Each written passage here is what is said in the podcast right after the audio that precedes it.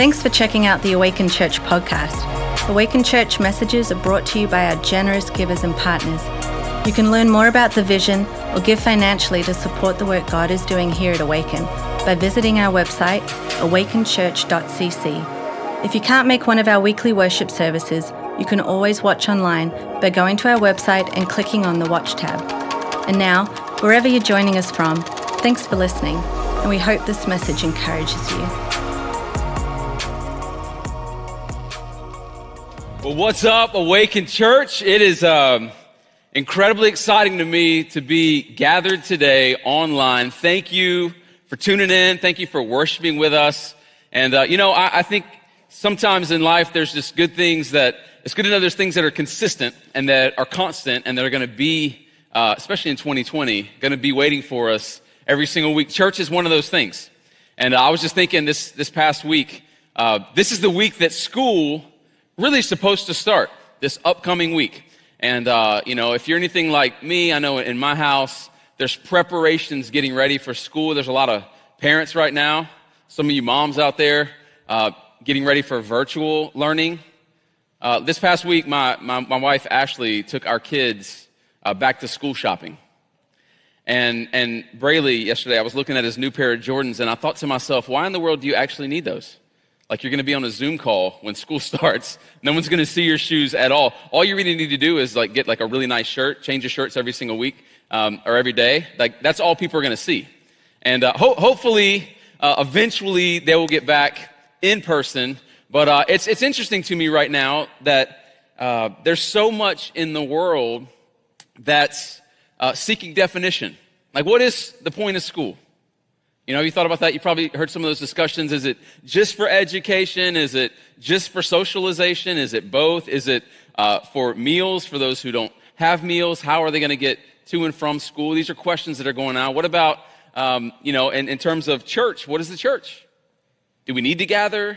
in person, right? Can we just be house churches and small groups meeting? And right now there's, there's a resurgence of uh, people looking to define the church and the purpose of the church. And, and one of the things I'm excited about as we launch into this new series, today we're starting a brand new series called Heart and Soul. Heart and Soul, where we're looking at really the distinctives and the characteristics of the church.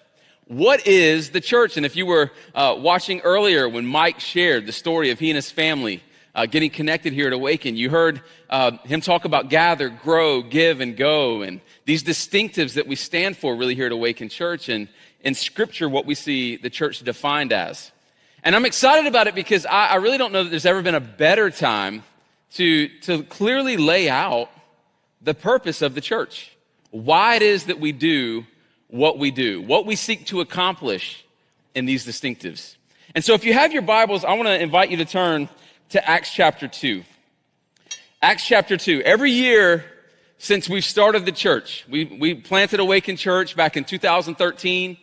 And every year when school starts, the season, the fall season, even though it doesn't really feel like the fall season right now with uh, school kind of starting and football is up in the air, uh, it, it we're, we're on that season again where we're moving into um, the fall. And I want to I wanna make sure that we capitalize on this opportunity to really define what the church is. Some of you have been uh, started watching since we've been online during COVID. Uh, others of you have been connected for seven years uh, in the life of this church. And I just think every, every year that it comes around, I'm reminded, even in study, of how important it is to let the, the church that Jesus established carry out the, the mission distinctives uh, that Jesus called his people to. Because as the people of God, we have marching orders in what it is that we're supposed to do, how it is that we're supposed to live, and what the church is supposed to carry out uh, as a, uh, a kingdom church. And so if you got your Bibles, turn to Acts chapter 2. And I want to read this passage to you. Some of you are very familiar with this. Others of you, this will be the first time hearing it, but uh, to give you an idea of where this is coming from, uh, Acts chapter 2, the early church has been established. Jesus was sent from heaven. It's, he spent 33 years on earth. He eventually went to the cross, died for your sins and for mine, ascended back into heaven in Acts chapter 1.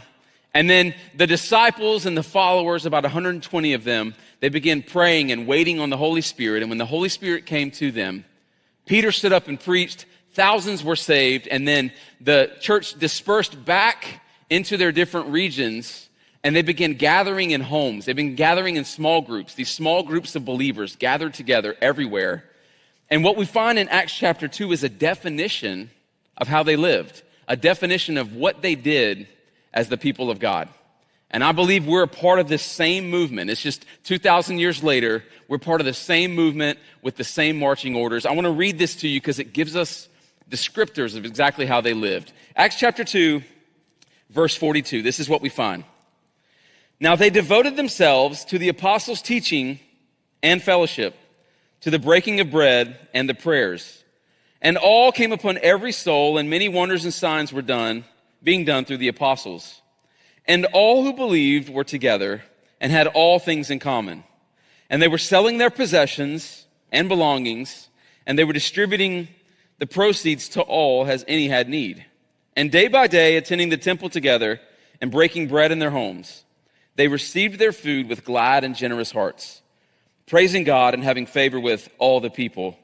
And the Lord added to their number day by day those who were being saved. I want you, if you got your Bible right there in front of you, I want to invite you to take a highlighter or a pen and, and highlight or underline or circle the number of times you see the word all and together in that passage. It's five verses that are incredibly powerful, but it shows the unification and the unity of the early church and how they were aligned on this mission that they had seen Jesus carry out and that they were called to themselves. I've decided, I've decided to title the sermon today, Are You With Me? Are you with me? Because ultimately, what Jesus calls his followers to is a mission. And the answer is if you're actually going to follow Jesus, you have to answer the question are you with him? Are, are you with his agenda, willing to do what he wants to do as the church? Because the truth is, as the church, as Christians, we don't really get the option to pick and choose what part of Jesus' life that we want to follow. And so we believe he's laid out some very clear distinctives of what the church should be. I want to cover those together. If you got your pen or you're taking notes on your phone, this is the first one. It's that they gathered, the people of God, the early church, they gathered together for worship. They gathered together for worship. We have a value here at Awaken Church. One of our core values is that we gather together for worship. Now, what does that mean? What does that mean? You know, in the early church, uh, some, some scholars, most scholars will agree that when all the believers were together at Peter's uh, sermon when, when thousands were saved and baptized. It was during a Jewish holiday. And afterwards, they dispersed and went back to their different cities and their different regions. I want you to imagine uh, we're here in South Carolina, where I'm in Charleston. But I want you to imagine if people traveled from all over the state to Columbia. And let's say we went to Columbia, our state capital, and, and there was a large festival. And at that festival, thousands of people decided to follow Jesus. And Thousands of people were baptized there in the river. Well, when the festival was over, everyone traveled back to their hometowns and back to their cities. So now we really, for the first time, had a, a large uh, group of people who claimed to be followers of Jesus that were dispersed. And so when they went back to their towns, what did they do? They met together in, in homes. They, they pulled together with those who had also made that decision. They were eager to know more about this man named Jesus they just given their life to. They, they longed to hear the teachings about who he was and hear the apostles teach them about how Jesus lived. And so what they would do was they would, even though they were in different homes, they would come together in their towns, right? And they would long to hear the teaching in the temple about who this man Jesus was. And so there were gatherings that were smaller in nature. I want you to think about like a rural town in South Carolina, maybe a smaller church. Let's say there's a hundred people gathered up. And then in the larger cities, so let's say Columbia or here in Charleston, there would be hundreds gathered together, maybe even thousands gathered together. My point is, as we look at the church today, whether it's a smaller church, a larger church, or anything in between, there really isn't a definition on what a healthy size church is. But the point is that the church, no matter what size, does have a time when they gather together for worship. It's what we find in verse 44. They, uh, they all believed together. They had all things in common. They were selling their possessions and belongings. They were distributing the proceeds. Verse 46. Day by day, attending the temple together and breaking bread in their homes. There were two distinctives here. They would go to the temple together, and that's where they would sit and receive teaching about who Jesus was. And they would worship in that setting as well. Can I just tell you that when we talk about worship, there's a vertical aspect to worship. It's what we just did as a church. It's where we sing praises to God and we um, remind Him of who He says He is. And, and together, collectively, right, there's something that happens when the praises of God's people come together. There is a spirit that fills the room. It is what you're missing right now at home. Like if I can just take a moment and be honest, it's what it's what we're missing as the church right now. It's not that God's not present, his Holy Spirit is not present in your living room. It is. But collectively, when we come together as the people of God, man, there is an energy and a spirit and a momentum that builds our faith. I think about the NBA bubble right now. I don't know if any of you have been watching the NBA games uh, and seeing all the digital fans. Pretty cool. Uh, and, and the NBA, you know, or Major League Baseball right now, I heard you can like pay to get a cardboard cutout of yourself uh, at the game, which is just incredible marketing. But I was watching a, a Major League Baseball game the other day, and uh, you know, it, they've they've decided in the stadiums to pump in crowd noise to these games. Right? Like, so you got a guy that's on first base, he's looking to steal to second base, and the pitcher throws off, and you hear this like, boo. There's nobody in the stadium. There's nobody there. That's kind of weird, right? Uh, or, or like the NBA games, and you can hear over the speakers like the crowd cheering for the game. It's like there's nobody, there's nobody there except the, the, the teammates. And so it's just interesting to me that, that, that there would be this conscious decision to try to bring in sound and bring in energy, even to a sports complex. Why? Because it does motivate and build energy. It builds faith, even of the players.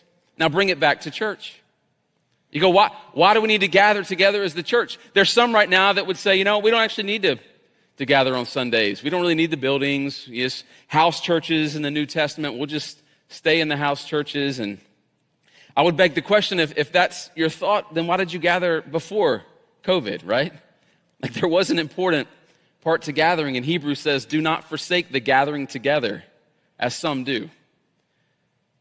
See, when we come together on Sundays, there is this uh, vertical worship of God that happens that's incredibly important.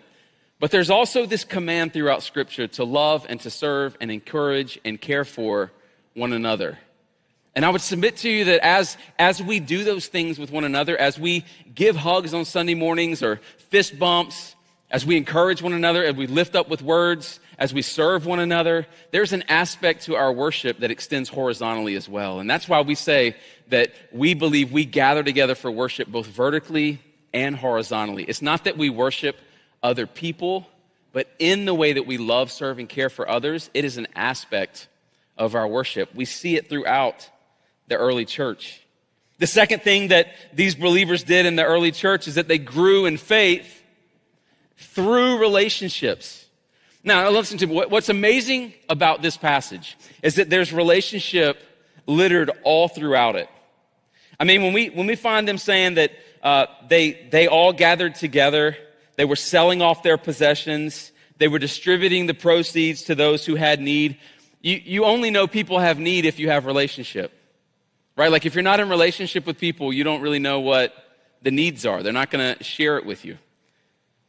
Day by day, they were meeting in the temple. They were breaking breads in the homes. They were uh, eating meals together. They had favor with all the people. We find a group of people that were in close, tight knit relationship with each other. And what I love about this is that when we look at the life of Jesus throughout the Gospels, Jesus was the master of building relationships. He was the master of relationships. I mean, it really is. Relationship is the, is the, is the heart of the gospel if you think about it. I mean, the gospel is this that, that God in heaven looks at humanity and realizes there is a disconnect because of our sin. And God desires relationship so much, John 3:16, that he sent his one and only son to the earth. God sends Jesus. And Jesus comes and what does he he, he builds relationship with people just like you and I, not perfect people at all. Broken people who were in desperate need of forgiveness and salvation and hope. When I think of Jesus, I think about him walking along the Sea of Galilee and seeing fishermen who had given their lives to this trade, who in many ways were not good enough to be a part of Judaism, to be a part of the religion of their day. They didn't have the educational qualifications. They were outcast to some degree. And Jesus walks along and he builds a friendship with these guys. And he gets in the boat with them and he starts fishing with them. Isn't it amazing that that, that the Savior of the world is willing to get into a dirty boat to build a relationship with some fishermen? You know, you're no different. We're no different. I don't know what boat you're in. I don't know what your life looks like. I don't know what you currently have going on, but, but the, the heart of God is that Jesus would get into your situation with you. I think about Jesus walking through the city and having this woman drug up before him who was caught in adultery. And religion and the law of her day said that she needed to be stoned to death. And they put her before Jesus and essentially uh, ask him, Do we carry out the law? Does she need to be condemned? And Jesus chooses to love this woman. And he tells them, Whoever's without sin, cast the first stone. Jesus loved this woman who, in many ways, was just unlovable according to her context. He's the master of relation. I think about Jesus when he uh, meets with Nicodemus, probably the wisest man in all of Israel. And he has a conversation about spiritual things and he tells Nicodemus, look, you don't, you can't fully understand spiritually what I'm talking about. I think about Zacchaeus in a tree and Jesus calls him down and he goes into this wealthy man's house who was so far from God, but he has a meal with him. He has relationship. Jesus built relationships with all kinds of people. And I just believe that as we look at the early church and these apostles who modeled what Jesus did, they knew that there was something more about the kingdom of God, something more about the movement of the church than simply just knowing the scriptures. Because knowing the scriptures was key, but there was a whole lot of religious leaders and a whole lot of Pharisees who knew the word. They just didn't know how to build a bridge in relationship to share it with the people who needed it most. See, we believe here at Awaken Church that church is a whole lot more than coming to a building, right? Like it's, it's about knowing one another. It's about braiding your life together with other people. It's about sharing burdens and prayer requests. It's about caring for others when they're going. One of the things I love the most about our church is that when someone has a baby, when someone has a baby, you might as well go ahead and order a deep freezer for your garage because you're not going to be able to handle all the meals that come. It's amazing. There's like meal trains that get set up, right? And it's like, oh, you know, Ashley will say, babe, we need to reserve a, you know, get on the calendar for a meal for so and so. And it's like, okay, cool. When do you want to do that? Well, three, three weeks from now is the first availability. And I'm like, you got to be kidding me. Uh, we, we have a church that, that cares and loves for people so well. It's one of the reasons that through COVID, not only has our church just survived, but in so many ways, there's been thriving that has taken place. Why? Because of the relationships through small groups. Groups that ju- jumped on a Zoom call and started doing Zoom groups. And now that we can meet back in person or meeting back in person, and maybe you're watching and you go, you know what, relationally, I'm not super connected at Awaken Church. Can I just invite you to jump into relationships? Consider getting into a small group or a book chat through our ladies' ministry or one of the other groups that's going to be offered. Like, can I just encourage you to get into relationship because that is where you're actually going to build faith that is strengthened over time. When you see God working in other people's lives, when you hear Him answering their prayer requests, when you're able to, to walk into a house and share what's going on in your life and have six, eight, ten other people pray with you in that, man, that is where your faith gets strengthened. Yes, we're going to be studying the Word in those groups. It's so important to be reading God's word on your own. But nowhere in the New Testament, nowhere in the Bible, do we see a privatized walk with Jesus elevated. always community, always relationship with others, all together, unified. That's what the people of God were like. That's what the church looked like in the New Testament. I think back to when I was in college, my senior year at the College of Charleston. And I had to take business law. I had to finish out my degree. I was a pre-law major and I had to take business law. And there was probably a hundred people in this class. And we would go in and, and all this information uh, was handed down. And we would take notes and try to keep up on note cards. But what, what our professor had organized were these study groups. And the study groups were basically taking the, the room of 100 and dividing us into 25 groups of four.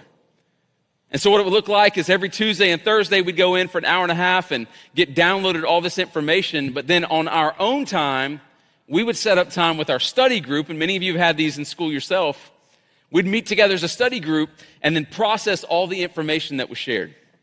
Talk about the cases, try to memorize the cases, right? So that we could go in and excel on the exam. When I think about church, y'all, church is no different than that. We'll have hundreds of people gathered in here on a Sunday. But during the week, if you don't have a group of four or six or 10 that you can really connect with, process what God's doing in and through you, ask questions about the scripture, celebrate what He's doing in your life, ask for prayer in areas where you need help, your, your faith is not going to grow at the same rate as others that do. I think about the beginning of COVID, uh, I was leading a men's group. And one of the guys in my men's group, close friend, uh, family's super faithful in this church. Um, and I'm not going to say his name because I don't have permission to share his story. But he shared with us uh, on the, the Zoom call that uh, he had lost his job. It was one of the round of, of layoffs that had taken place. Uh, and obviously, that is not the news that you want when you're married and have several kids. And um, I don't know that you ever want the news that you're getting laid off. But I remember saying, you know, we're going to pray for you, and, and we believe that God's got a plan. I remember him saying, I know God's got a plan, and he's continued to serve the Lord, continue to give faithfully, continue to be involved here at the church. And yesterday, I got a text message uh, that I want to read because I believe this is when you ask me how does faith grow in relationships, this is how faith grows. A prayer that was prayed back in March, maybe early April. This is, this is now answered. And this is the text message. I want to read it to you. Good news to share. After four months of being unemployed, God has opened a new door for me and my family. Same role, new company. What's even more incredible is that it comes with a 17% increase compared to when I left my other job. What? Right? Can we? I don't know how to say that in a text message, right? It's like, what with like uh, exclamation marks and question marks and exclamation marks. And he says, Praise to Almighty God. He is too good. Thank you for all your prayers and support, my brothers. You want to know how God grows my faith? Is yes, through reading his word, but when I see him move actively in the lives of his people. And I see him bless those who are faithful, see him answer prayer. It would not happen outside of having relationship with this guy. And maybe for you, church has been this, let me just attend on a Sunday and get the word that the pastor delivers and sing a few songs, drop some money, and then head home. But can I tell you, you are missing an entire sphere of spiritual growth if you don't allow yourself to be in relationship with other people. Because that's where you see God move. The early church, they were so connected relationally that God was using them to bless others, using them to care for others, using them to help provide. They were receiving help when they needed it from others. It's all about relationships. It's the undercurrent of the entire gospel. And if we miss that, we're missing something very specific and special about the heart of God. Make sure you get into relationships as a part of the church. The third thing is this when we look at this passage the people of God, the church, they gave generously. They gave generously. They didn't like tip uh, the offering bucket when it came by. When I read this passage, y'all listen, it says um, they were selling their possessions and belongings and distributing the proceeds to all as any had need. Any questions about what we find? Like it paints a picture of a group of people that when there was a need present, there was a burden financially, it's like, oh, you, you need groceries? All right, cool. Well, I, I'm gonna, I'm gonna sell off my iPod, iPhone real quick. I got you next month. Oh, you, you got some medical bills? Cool, got that. Um, I'm gonna put some stuff right now on Facebook Marketplace, sell it off. I got you covered, right? It's kind of crazy for us to think that way, but that's exactly how the people are operating. I, I, some of my favorite stories within uh, the life of our church over this last uh, five months has been people that are, have been in need of groceries, and a small group stepped up and filled the pantry. Or I love when uh, there's, there's babies set to be born, and there's showers that are thrown, and there's just diapers on diapers on diapers. It's amazing to look in and watch that. What's also amazing is because of your generosity as a church, it's been so cool to hear stories of being able to help families in hotel rooms and uh, to be able to help support in our community, to give to organizations, nonprofits that are already serving during this time of COVID, to come alongside and come behind them and help support financially to see these things take, these things take place. That's what it looks like today our local nonprofits, our local mission partners, as you give faithfully, we're able to redirect so many of those funds to be the, the fuel in the tanks for mission of these organizations in our city. That's what we see in the early church. There was this call, yes, to support one another, but also this outward mission to support the community and to love the community. And that's why I love there at the end, it says, um, praising God and having favor with all the people in verse 47. When we read all the people there, it's now extending beyond just the gathered believers, but all the people means the community. The church had favor with the community. The church had favor in their city. Why? Because they loved and they served and they gave. What has happened to where now, in so many places, the church is not seen as an advocate for, or the church doesn't have favor in the community. Maybe it's because we've been known for things that uh, we're against, right? Like maybe it's because uh, we've we've elevated certain things above what's most important. I know that uh, sometimes if and here's a, here's a good example. If you were to go to somebody right now that you work with, maybe a neighbor, uh, possibly a friend, that's not connected to the church, ask them. Say, what do you think about the church? What do you think about Christians? I would, I would submit to you their, their summary may not be um, what we see here. It may not be very favorable the way we see it in the New Testament. Why is that? And I think it's because, in a lot of ways, the church, specifically in America, has drifted away from loving, serving, caring, and giving to the city. We exist for the good of those around us. And we need to love and we need to serve and we need to give. I think about stories in our church. One of our values is we give generously of our time, our talent, and our treasure. And I think about those who give so generously of their time. I mean, this past week, uh, several of our staff went out, and Tevin Sims led the way, our group's pastor, and just, just, just crashed on houses of group leaders all throughout the low country, right? Like my, my wife and I, we were one of them. We were at our house, I think it was Wednesday night, about 8.30, and it's like, ding dong. And they came in and they blew confetti, these confetti cannons everywhere, and gave these gift bags and water bottles and sunglasses. And, and I was like, what is going on? They, they, were, they were loving and serving group leaders. That happened to over a hundred group leaders all throughout the low country right? So if you're a group leader and you didn't get hit with a celebration this past week, you can email Tevin Sims right now. T-Sims at awakenchurch.cc. Uh, we, we celebrated these leaders. Why? Because they give their time to make disciples. They give their time to open up their homes and get in God's word and uh, text and follow up and call the people that have been put into their groups. They're leaders in our church, and we're so thankful for all of you group leaders. By the way, right now in the thread, can you just show some love to whoever your group leader is? Tell them you love them, tag them in the post, whatever you need to do. This church, we would not be near as healthy as God has us healthy without the leadership of our church, the group leaders that are the backbone of helping make disciples here at Awaken. I think about those who give generously of their talents.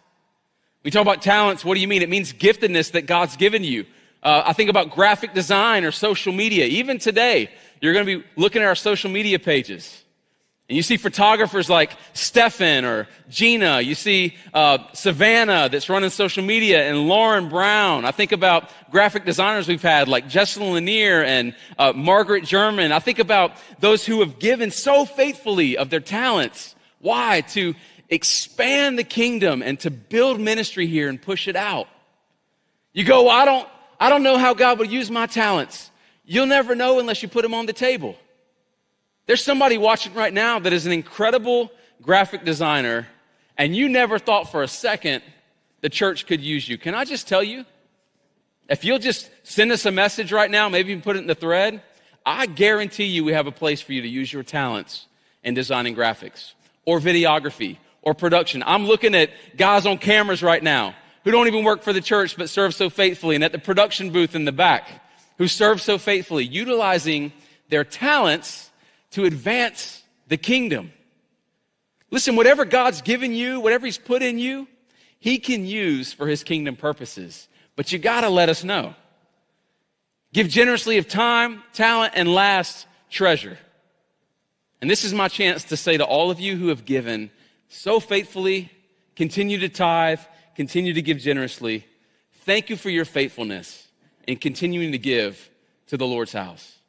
It's been amazing what we've been able to see happen and continue to do in ministry because of your faithfulness. When I look at Acts chapter 2, I see a people who were gathered together, and the overarching characteristic or distinctive is they were selfless. They were selfless. They had this mentality that whatever I have, I'm giving it away. It may be something in me, like a talent that I'm giving away. It may be something given to me, a possession that I'm giving away. It may be something that I earned through income. I'm giving it away. But essentially, their, their mentality was anything that I have is from the Lord and is to be used for the good of the people and the advancement of his kingdom. The church gave generously. And lastly, what we find is that they carried out the final marching order that Jesus gave them to go and make disciples. Go make disciples. Jesus, before he went back into heaven, he looked at his followers and he says, Go. I want to read it to you word for word because I, I think this is incredibly important. It's, it's really the reason for the church. It's the Great Commission found in Matthew chapter 28 and verse 18. Jesus, before he goes back into heaven, he says, Jesus came, said to them, All authority in heaven and on earth has been given to me. And if you have any questions, there is no more authority to gain. Like Jesus says, I got it all right here.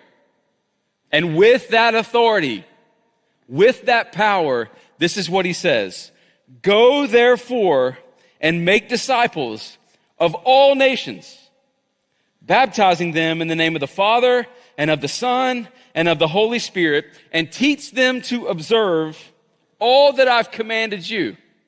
Right? So Jesus is going, look, I want you to go and I want you to share with them the gospel. I want you to baptize them, but also teach them everything that I've taught you.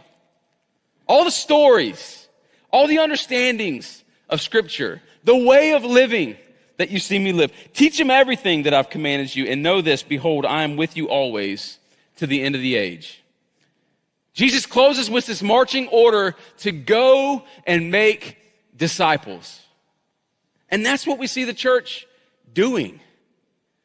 They didn't have classes for discipleship, right? They didn't meet on a Sunday evening and say, hey, if you're in the community and you, you want to know more about uh, God, come meet with us Sunday at 5.30. No. A better reading of that passage is, as you go, make disciples, as they lived their lives, the way they lived their lives.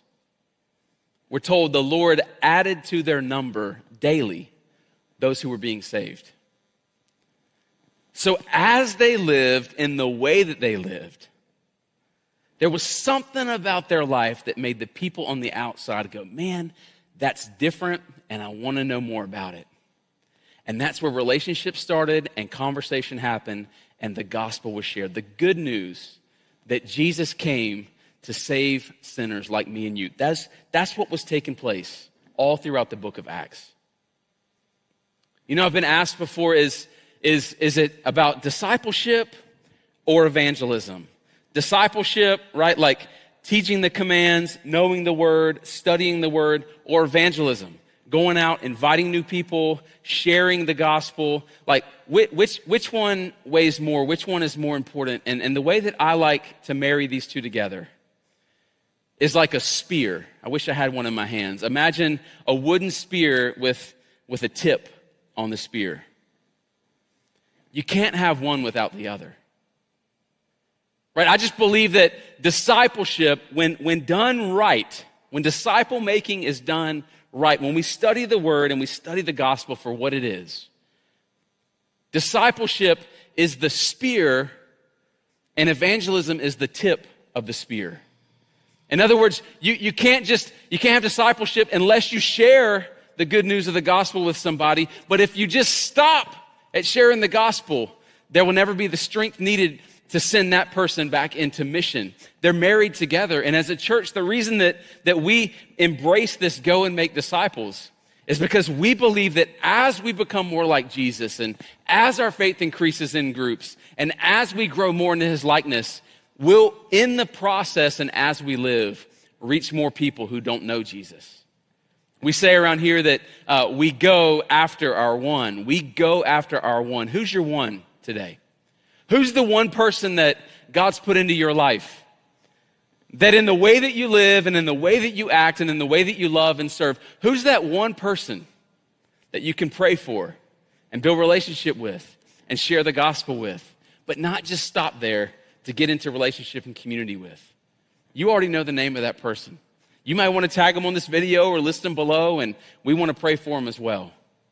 But as a church, the distinctives heart and soul of who we are. We gather together for worship. We grow in faith through relationship. We give generously of our time, talent, and treasure, and we go after our one. Gather, grow, give, go. Heart and soul of who we are as a church. And the question, it really is the sermon title Are you with me in that? Are you with me? Because the unity and the alignment that we see here in Acts chapter 2, it created an unstoppable force called the church. And we're a part of it still today. I want to invite you in closing this morning. We're all waiting for the day that we can gather back together on a Sunday. Praise God, it looks like some of the numbers have started to decline in our area, and we don't know when a date is. We haven't put a date on the calendar. We're still monitoring uh, all the data, and we're trying to make the best and uh, most well informed decision that we can in that moving forward. And I, I want to thank you for your grace and your patience in that regard and for continuing to tune in on Sundays. But when the doors open back up, how committed will you be to be here, to worship together in person? Because we do gather for worship. When we talk about grow, maybe it's making a decision right now for you, for your spouse, maybe your roommates, some accountability. Go ahead and make the commitment that come September, you're getting into a relationship and you're going to get into a group. You're going to jump in, you're going to build community, your faith is going to grow, you're going to help other people's faith grow. Go ahead and make the decision to get into a small group here at Awaken Church. And maybe with giving, maybe today you decide to give for the very first time. Maybe you decide that now it's time to start investing your treasure in the kingdom. Maybe it's a talent you heard me share earlier about graphic designers or videographers or whatever your talent may be. Listen, just send us a message and go, how can you use this? This is what God's gifted me in. And then lastly, maybe the go. Maybe there is that one person that we can be praying for with you. Or maybe you are that person and today you want to give your life to Jesus. You can text follow Jesus right now to 797979 and we'll come along beside you in that decision, see you get baptized and help you grow in your faith together as a church because that is what we do. Man, I want to thank you, Awaken. I love you so much. And, and it's crazy when I put this together. It's like, are you with me? The amazing thing is seeing the unity and solidarity of you as a church. It just invigorates me as a pastor. I love serving and leading the kingdom with you. You know, before we wrap up today, uh, I, I, do have some news to share with you. And uh, it's, it's exciting news.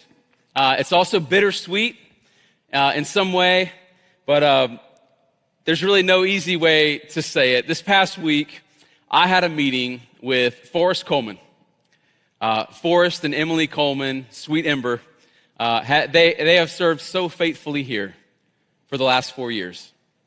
And uh, you may know him as Forest Fire. I know on these threads it's Forrest Fire anytime that he preaches. He come, hails from Kentucky, and uh, Forrest can bring the word. He's an incredible communicator, incredibly gifted in so many ways. Forrest met with me this past Wednesday, and he shared with me, Pastor Brandon, uh, God's called me and Emily to go and plant a church in Frankfort, Kentucky. And that's the state he's from, and they moved here four years ago, and God has done a tremendous work in and through Forrest and Emily. I think about uh, launching out the Somerville campus. I think about small groups. There's really nothing here at this church that Forrest hasn't directly touched over the last four years. And when I think about faithfulness and commitment, and even the, the words heart and soul, Forrest has been in heart and soul. And so for me, obviously, it's uh, it's painful to think, man, he's, he's going, he's going to plant a church. But at the same time, I know that when God calls somebody, there is no stopping it. And so today, what I want to do as a church is celebrate God's call on Forrest and Emily's life. And I wanted you to hear directly from him a little more about what that actually looks like.